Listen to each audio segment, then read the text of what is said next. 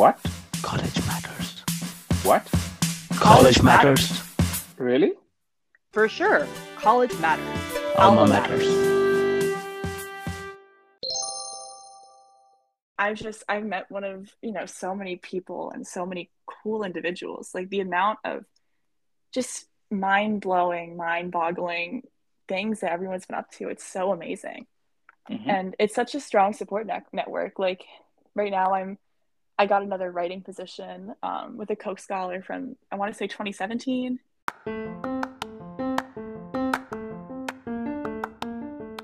That is Skylar Walters, 2022 Coke Scholar and a recent graduate of Madison High School, New Jersey.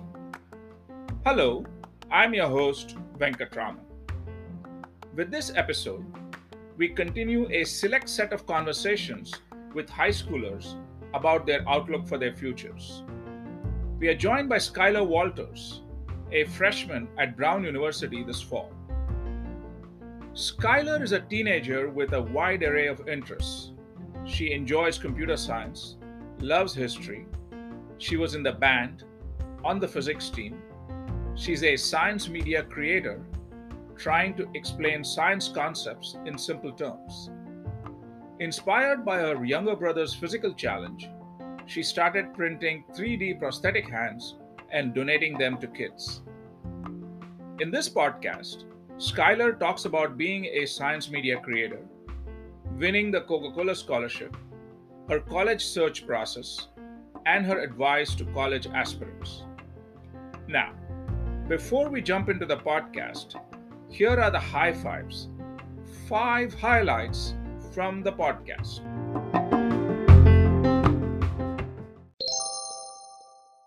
I consider myself to be a science media creator Mhm. and uh, a college student now, which 80% of autoimmune patients are female. Um, And there's this scale that's sometimes used when you sort of examine the relative burden of a disease and the Mhm. cost and funding of research. And Yeah. Autoimmune illnesses have some of the highest burdens. It's it's one of the leading causes of death and disability for women under Mhm. the age of 50.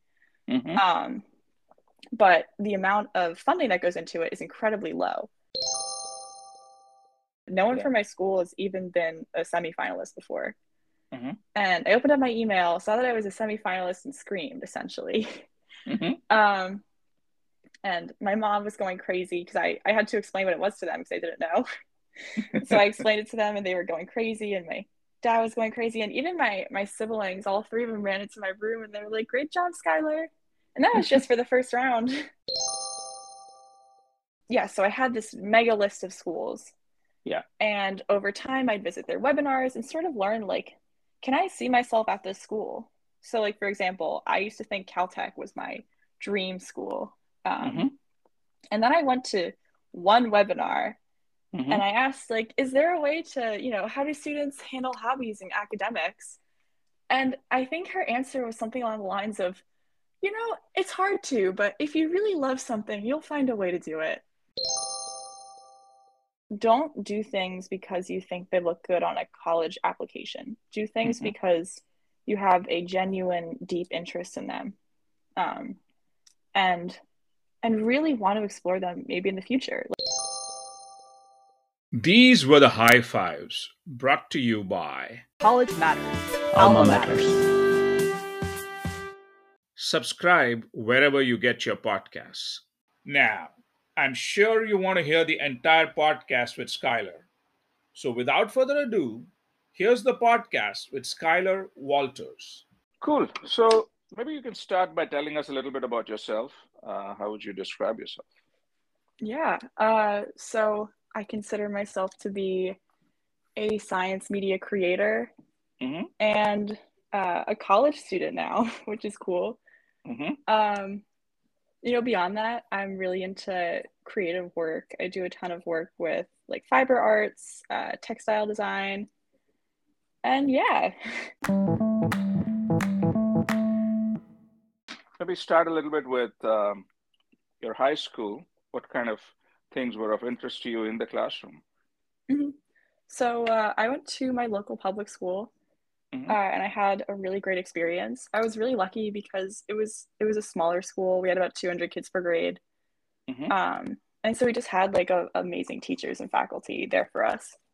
Mhm. Um, I was really interested in sort of exploring new courses as I got into like junior and senior year. Like, uh, I took an amazing. We are we're lucky enough to have computer science offered at my school. Mhm. Um, so I took a really cool comp sci class. I learned about Java. Um, we had a really fun U.S. history class that was essentially uh, our teacher talking about his life for 40 minutes a day, and it was really entertaining because he would always talk about like how he fit into historical events. Like he um, he actually went to Soviet Russia with his students on a few field trips there. Uh-huh. Um, yeah, I was I was involved with the band for all four years. I play trumpet, mellophone, uh, mostly, but I'm involved with a few other instruments like flute, clarinet, but those are mostly on my own time. Mhm. Um, and yeah, I did um I did the physics team, which was such a cool group of people. I Mhm. joined my freshman year, and the greatest event ever. It's called the Pumpkin Chunkin. Mm. We'd essentially build 12 foot tall trebuchets, and every year we'd go to this place called the Picatinny Arsenal, which you'll know if you're from New Jersey. Mhm. Um, and you just launch these pumpkins into this giant lake, and it's so cool. yeah. Um, I guess I'll talk about a bit more with sort of the stuff that I worked on. Uh, and. Yeah, yeah. So it sounds like uh, you have some really varied interests. Um, Yeah, so I think the prosthetic hands is is that was involved a lot with school. I actually started that program when I was in sixth grade at my local middle school. uh-huh. Um, so just for reference, my brother, greatest kid in the world, um, he was born without his right hand. Mhm. So when I was in sixth school, got a 3D printer. Um, Mhm. and it's just the coolest piece of machinery. I had so much fun playing with it. Mhm. And I was just sort of going around on Thingiverse and I found these models for 3D printed prosthetic hands. Mhm. And that made me so excited. so I did a test print. It came out terribly because it was like a 24 hour print and our Mhm. 3D printer is pretty bad. Um, but I kept going and eventually, you know, I assembled a team of a few students uh, with this other girl named Shannon. She's really cool. She goes to Stevens now. And I Mhm. think she's actually doing like computer science and prosthetics design. Mm. But um, you know, we built these hands and started donating them to kids. And I built one for my brother that was Captain America themed. And it Mhm. had a little a little shield on it, Captain America's shield, and you could shoot it. Uh-huh. Um, and I stayed involved with that program at that middle school even after I graduated there. Yeah. And it's still it's still a living program. It's still going strong there, which is super cool. Um, but I didn't actually start at my high school until until probably junior or senior year. I'd wanted to start it actually when I was I think sophomore year, but COVID caused a lot of issues with Yeah. trying to start it, get it off the ground. Um, and we didn't really have like club meetings again at my high school until the end of junior year, beginning of senior year. So finally, it was time for the project to start up again. Um, and I've been doing it sort of on my own, on and off for a while with um, just my school's own 3D printed, own 3D printers. Um, awesome. and then, you know, I was like, this is a bigger thing. Like, it's more than just me. We should have a whole group of people working on it.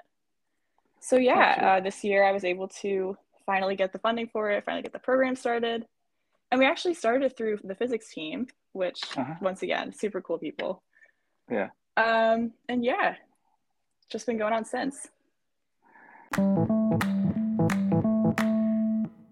Now tell me about uh, being a science media creator. What does that mean and Yeah. what do you do? Yeah, so for me, I think there's a really big problem in science, and it's Mhm. that it is way too highbrow. There are Yeah. so many concepts that you can explain so simply and so easily Mhm. with with better communication.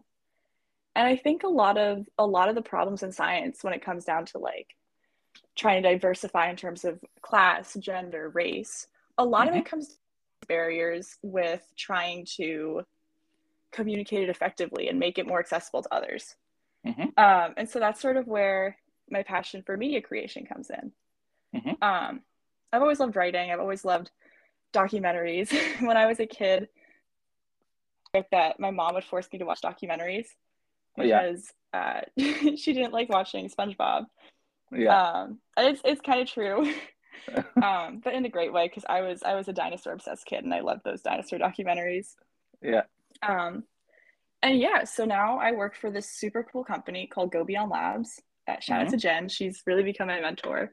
hmm Uh, where we essentially do just that. We documentaries, podcasts, and written media that tries to take really complex um, subjects in science and make them more straightforward and simple. Um, well, to working to feature underheard voices in science. Um, so, for example, we have this really cool sort of like photography series with these neat like uh, graphics all about like just in really cool innovators in science, Mhm, like uh, mhm. and and math, Yeah. um, which is really fun. Yeah.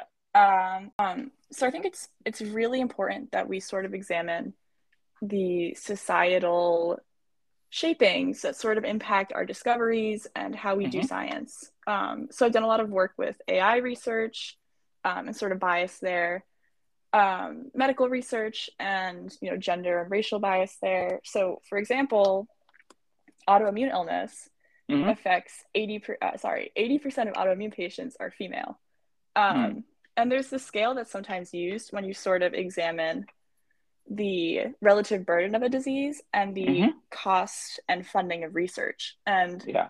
autoimmune illnesses have some of the highest burdens it's it's one of the leading causes of death and disability for women under Mhm. the age of 50 Mhm. um, but the amount of funding that goes into it is incredibly low. So it's this crippling, crippling cause, crippling, you know, disease burden that has so little research going toward it that a lot of treatments are hard to come by, a lot of cures. It takes up to, I think it's the statistic is six doctors over the course of four years before Hmm. most patients even get a concrete diagnosis. Wow. So I think it's really important to look into how, you know, our societal views on gender and, and race sort of play into that that funding of research. And, you know, it's in the end, unfortunately, our own unintentional biases are are hurting people and killing people. And it's something we really need to acknowledge more when we do science. the question I have for you actually is how did you get into all this? Why is this interesting to you? Why does it inspire you or excite you? Yeah, I feel like I feel like I don't have the most exciting answer for it. It kind of it kind of found me. Yeah. Um, a few years back, I want to say it was my freshman or sophomore year of high school. Um, Mhm. I was really interested in like sustainability. Um, Mhm. and you know, I think a lot of all, stuff that we don't necessarily think about when we think about sustainability is how there's a lot of a lot of different factors that go into play societally. So there's, you know, you have class. Uh, a richer person is going to use more energy than a Mhm. poorer person, and then there's also issues of, I believe it's called environmental racism, where you sort of have areas with different demographics having different access to green spaces or um, tree content, that sort of thing. And Mhm. that got me really interested in like that sort of combination of looking at science through a societal perspective. hmm And then I sort of created this theoretical invention one time Yeah. um, that was sort of like using algae as an air purifying source. And I entered some like business competition because I, I really was interested in, in engineering that future instead of communicating at the time. And I sort of met this mentor named Jen, Jen Hallwell, um, the Mhm. founder of Go Beyond hmm and she she was like you are going to love what my company's doing um Mhm. and offered for me to interview for her. Um and I, that's how i got started into and started pivoting more toward media creation because up until that point i really loved writing but i'd never gotten to have a chance at doing it. Mhm.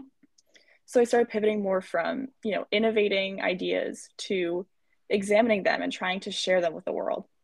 Um, yeah and that's that's how i sort of got to this this drive to understand little puzzle pieces like my mom loves jigsaw puzzles and i cannot stand them but you know this is this is the puzzle for me Absolutely. Absolutely. Now, um, one more question on this, and then we'll move Yeah. on. I mean, I you, you know, as you were growing up, and you're still growing up, so you know, in in school, did you find that being a girl in science was a challenge, or um, how, how was how was it received within your school, You know, I? I had two very different experiences and two very very I guess I guess empowering experiences. Um, Mhm. when I was in middle school, I had the most atrocious science teacher. Mhm. really hope he uh, he doesn't find himself on here. Um, and he would say things. He would say things like, "Oh, I can't use the drill because my nails will get stuck in it," and you know, I'm a Mhm. chronic nail biter. I don't have nails. Um, or like, I can't lead the rocketry team. Like, I'm gonna give it to the two random boys that have never expressed an interest in rocketry until today. Mhm. You know, it was like it was like little things, but you know, in the end, I'm still really grateful for him because he helped me- get me into into science in the first place. Mhm. Um, and then when I got to high school, I had my school does physics 1st Mhm. um, which is a really great model, and I, I have to recommend it for other schools, Mhm. um, just because it's a it's such a foundational science class for the rest of the four years. But Mhm. I had this teacher named Miss Roding. Uh, shout out to you, Miss Roding. I will be sending this to you, and she is a physicist uh, and a physics teacher, and she just she was so engaging with the subject and was so encouraging and always was like, "You're I'm always here to help." Mhm. You know, my first year, she coached the physics team, and and there were probably three girls on the team, and the two of us would always work together to try and get more people to join, and and by the end, it was it was honestly like a Mhm. a gender a even gender split, and I thought that was that was really cool because she was always working to get us into science.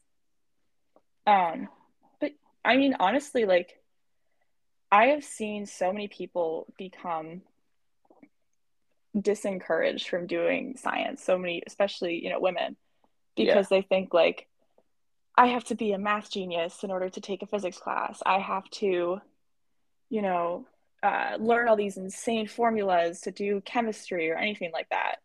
Right. But I think I think it also goes back to accessibility when we try to make it more straightforward and take out the convoluted language like science becomes more accessible and i've met so many incredible you know female scientists and diverse Sure. creators that it's really encouraging for the future No question, no question. I mean, I'm really impressed Oh, yeah. and very happy that you're doing it. And obviously, you're bringing great passion and excitement and energy to it. And thank you more, more power to you.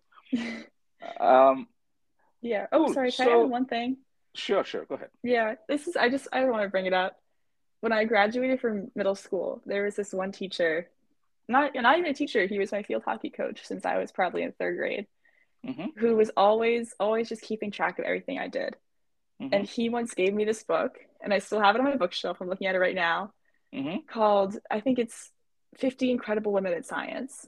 And Mm. he wrote me the most incredible note inside, and it said something along the lines of, You're going to be in the next edition, and you're going to get other people into the next edition. And Fabulous. I, you know, that's honestly a big source of inspiration too, because it's like, you know, not just am, not just am I going to try and innovate for the future, but push others to innovate. Absolutely, absolutely. I mean, you know, one thing is to do, but the bigger thing is to inspire and get others to do. Yeah. so. Yeah. Exactly. Let's talk about the Coke scholarship. Um, yeah. Why did you even think about it? Why did you think of applying?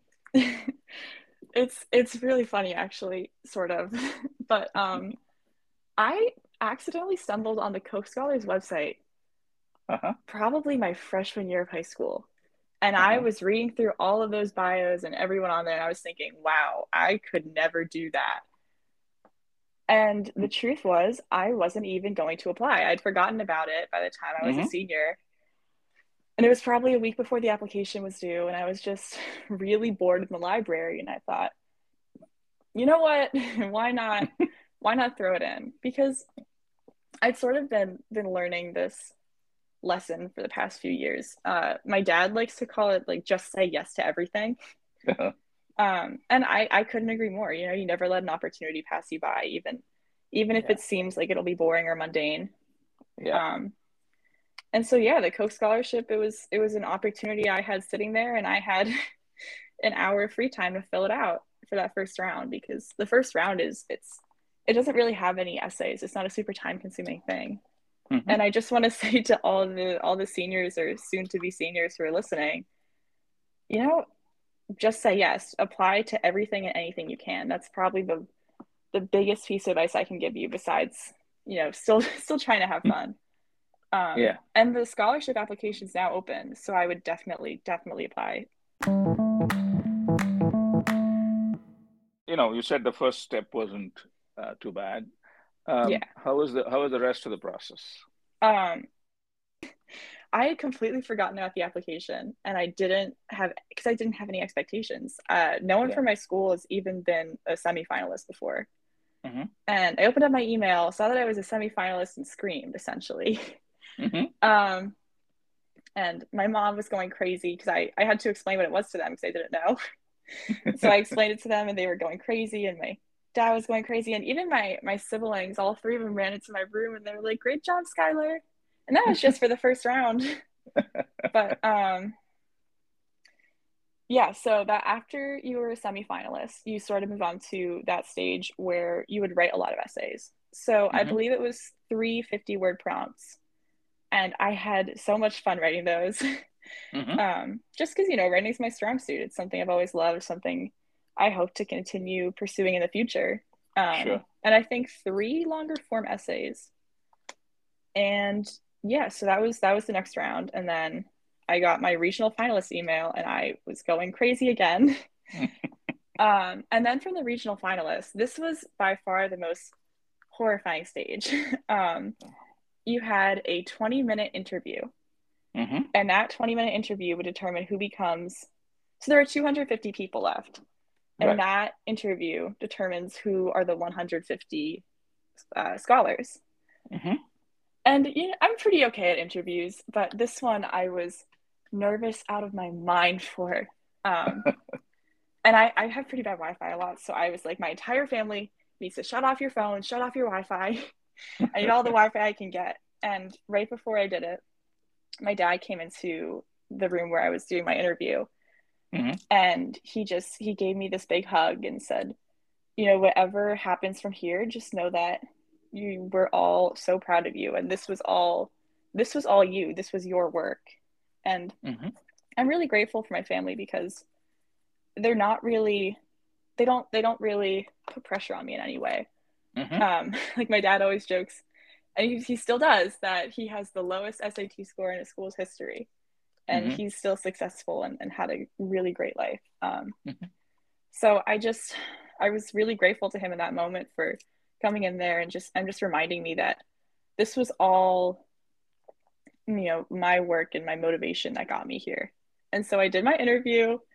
I was freaking out the entire time. And then the last question came and he asked, Who would be prouder of you, your parents or yourself? And I just told him that whole story about my dad just coming Yeah. in there and, and really, you know, being there for me. Um, Mhm. And then a few weeks later, I I have a friend who had also been a regional scholar, a regional finalist Right. and uh, she texts me in the middle of a car ride. I drive I drive to eye therapy like once or twice a Yeah. week, Yeah. and that's a it's an hour long drive. It's the most terrifying hour because you're on the highway the whole time and there's trucks everywhere. But she Right. texts me and she's like, "Did you hear back yet?" And I I'm like, "What? What am I hearing?" About the Coke scholarship, and I'm freaking out this whole time because Mhm. I'm driving. I still have 40 minutes left to until I can get home and check my email and my palms were sweating my my steering wheel was slick it was it was nerve-wracking and then i opened it up and i saw the congratulations and i you know i started crying and i called my dad immediately. And we started planning a little surprise for the rest of the family. So i went out to the store. I bought a giant bottle of coke. I um i stopped at this really great bakery next to my eye doctor and picked up a giant thing of pound cake. And I wrote on the top of the box, uh, share a Coke with a Coke scholar. Yeah. And when they got home, they were all just, they were all so excited because they got free pound cake and Coke. So uh, there you have it. You won the scholarship. Um, what kind of difference is it making right now for you? Oh my gosh. I have met so many incredible people. Um, she was actually on the podcast really recently, but um, Rish, Yeah. we text each other constantly. We FaceTime all the time. And we're both going to Brown next year. Um, Yeah. So Yeah. I've just, I've met one of, you know, so many people and so many cool individuals. Like the amount of just mind blowing, mind boggling things that everyone's been up to. It's so amazing. Mhm. And it's such a strong support net- network. Like right now, I'm, I got another writing position um, with a Coke scholar from, I want to say 2017. Mhm. I've I've had lunch with a Coke scholar, another Coke scholar at Brown from last year. Mhm. Um, we had this thing called the Leadership Development Institute, Mhm. where we sort of meet with an older Coke scholar and a few other Coke scholars and just talk about self-reflection, self-awareness, and our goals for the future. And that was such a such a challenging experience in a great way because it really made you reflect on what makes you you. Mhm. It's just been an incredible network of people and experience for better for better understanding yourself. I mean, and the money's nice too. So you talked about um, viewing the future. How do you view the future? I mean, are you? I mean, you sound like a super optimistic person, so I would imagine it's a very positive view. that I, I don't I I don't know. It's funny because I don't always think of myself as an optimist, but I'm really trying to be. Um, Yeah. And I, I honestly don't know what my future holds for me. I I really want to keep doing science communication, but Mhm. the beauty of science communication is you can inter- whether I go into math, if I go into biology, physics. Mhm. Yeah, the, the truth is I don't fully know what I want to do, but I think that's that's perfectly fine, and that's what exploring yourself is for. Can we talk a little bit about your college search process? I mean, how Yeah. did you arrive at uh, Brown? So tell us a little bit about how you went about it, uh, just for the benefit of our listeners. Mhm. Um, I love Google Sheets so much. Mhm. um, and I essentially made this massive Google sheet of every single school I could think of. Um, Mhm. so my school has my high school. They used to have like events where colleges would visit. If I had a college visit and I went to it, I would write it down. And I had this massive list of probably 40 schools. Hmm. Um, and actually, I'm going to rewind a little bit. Um, I really started coming up with schools my sophomore year of high school, which I think honestly is a bit too early. Um, Mhm. I, I think that I used to get so worked up and, and scared by the prospect of applying to college Mhm. um, from way too young of an age. Like I was so focused on on doing things because I think it'll look good on my resume and not because I was interested in them. And Mhm. sophomore year was when I started realizing I don't want to do things just because I don't want to do things just because it'll get me in somewhere. I want to do things because I love them. Sure. And at that point, I kind of dropped everything I really wasn't interested in. Like, I tried to do Model UN. I thought that would look great on application. I hated it. so I, I just dropped everything I wasn't interested in and started pursuing like like real passions of mine. Like that's how I did writing. Mhm. Um, I actually I had a counselor tell me, don't do your writing stuff, stick to everything else. Hmm. And you know, I'm so glad I didn't listen to her um, because you know it's I found my passion. Yeah. But um, yeah, so I had this mega list of schools. Yeah. And over time, I'd visit their webinars and sort of learn like, can I see myself at this school? So, like for example, I used to think Caltech was my dream school, um, Mhm. and then I went to one webinar Mhm. and I asked like, is there a way to, you know, how do students handle hobbies in academics? And I think her answer was something along the lines of, you know, it's hard to, but if you really love something, you'll find a way to do it. and that's and I'm I'm a very hobby centered person. Like I I love textile design. And Yeah. that scared me. So I realized, you know, maybe I don't fit perfectly with the culture of Caltech. Yeah. And so I just kept moving on. And I, I did that for a lot of schools. I did that for University of Chicago. I wasn't really a huge fan of a super strict core curriculum just Mhm. because I didn't have a lot of chances to explore courses in high school. Yeah. Um, and want to sort of forge my own path. And sort of realizing things that I disliked and liked in colleges helped me realize, oh, you know, I really want an open curriculum, or I really want a school with a vibrant art scene and a vibrant art program. Mm.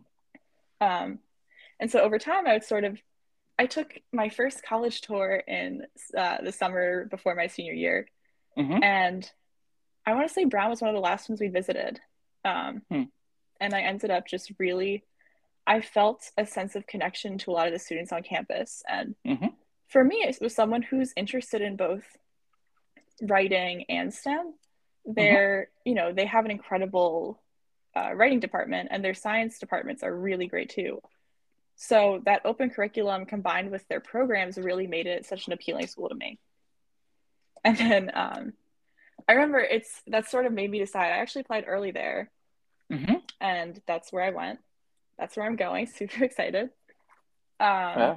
Mhm. yeah, and then that's how I found Brown. It's it's kind of funny because when I was looking back at like my my original list from sophomore year, Brown wasn't even on it. Yeah. it wasn't even on the list, and now it's it's a place that I couldn't be happier to be going because it has the coolest people I've ever met. You know, they're very they're they're down to earth, which was something I didn't really see at certain other like high tier schools I'd visited. Yeah. Um, they're very creative and and diverse academic interests like mine. And that's how I like Brown. You're off to Brown. Um, as you kind of reflect on your um, years in high school and maybe middle school, what would you tell the rising seniors or maybe even high schoolers about college, about the college process? What, what, what would your advice to them be? I think it kind of goes back to what I was saying before, but don't do things because you think they look good on a college application. Do things Mhm. because you have a genuine, deep interest in them, um, and and really want to explore them maybe in the future. Like, for example, I'm really interested in sustainability aside from writing, um, Mhm. and I found out that, and I love I love the outdoors. I love hiking. I just got back from a super cool uh, hiking trip up in New Paltz Mhm. around there with some of my friends and climbing trip. Um, and I love the outdoors. And I, I'm lucky enough to grow up in a town that has two national wildlife refuges in it. Mhm. Um, and I found out recently that they have a Superfund site. Uh, it's called the Rolling Hills Landfill, I believe. Rolling Hills or Rolling Knolls. Mhm. And that super Superfund site's just been sitting there, like no cleanup for for decades now. And it's actually located inside of one of the reserves. My my favorite one's called the Great Swamp. Yeah. And it's it's polluting the water there. Like so I've I what I've been doing is I've been doing research on you know how how has this been impacting the wildlife in the area? And what i found is that the water in the swamp is extremely basic. Yeah. um which is you know my my assumption is that it's been caused by the landfill. So you Yeah. know that's not it doesn't really have to do with with anything on my applications or anything you know that would look good to a school necessarily. But that's just something i really i really loved and was really passionate about. Or like you know i said before i quit model un because i don't care about model un Right. Right. and and i also just invested i would say invest more time in your hobbies and things that make you happy um you know i i crochet i sew a lot i love my love doing embroidery anything like that and you know i think that that adds color to a person if you're Yeah. sort of a robot who just you know i'm the captain of the math team and captain of the model un or just or just you know it's not your true passions i think colleges can sort of sense that and scope it out and it makes you less of a person at the end of the day you know you're you're a human being and and you should always do what makes you happy Absolutely, absolutely. I think I think you have to be authentic, true to yourself, like you said. So, um, Mhm. So this is wonderful. So, Skylar, this has been a wonderful discussion. Um, yeah uh, you know, you have so many interests and so many uh, different ways in which you can proceed. And so, I look forward to talking to you more in the future. and thank wish you. you all the best at Brown and beyond. And uh, yeah, uh, hope to catch a bunch of your creations pretty soon. thank you so much and I'm I'm so glad to be on the podcast. I, I can't wait to listen to my episode and everyone else's when they come out. Apply for the Coke scholarship, everyone. absolutely, absolutely. So thank you, Skylar. Thanks for taking the time, and I will talk to you soon. Take care. Yeah, bye. bye. Talk soon. Bye bye.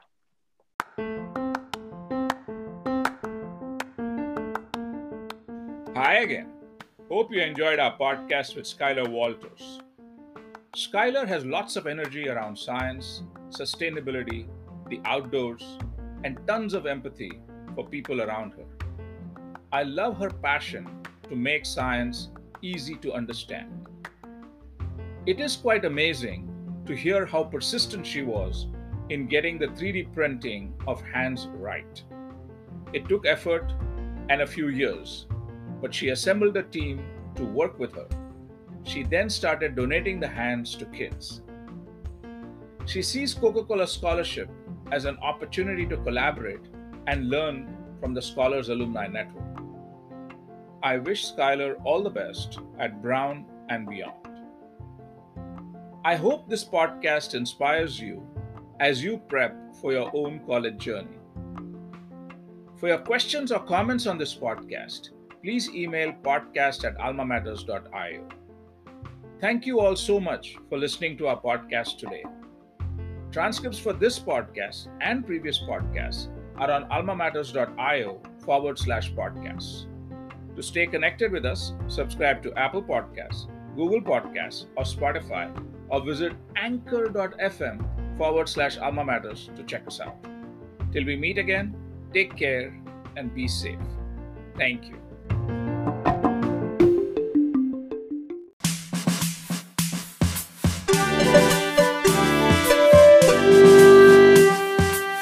College matters. Alma, matters.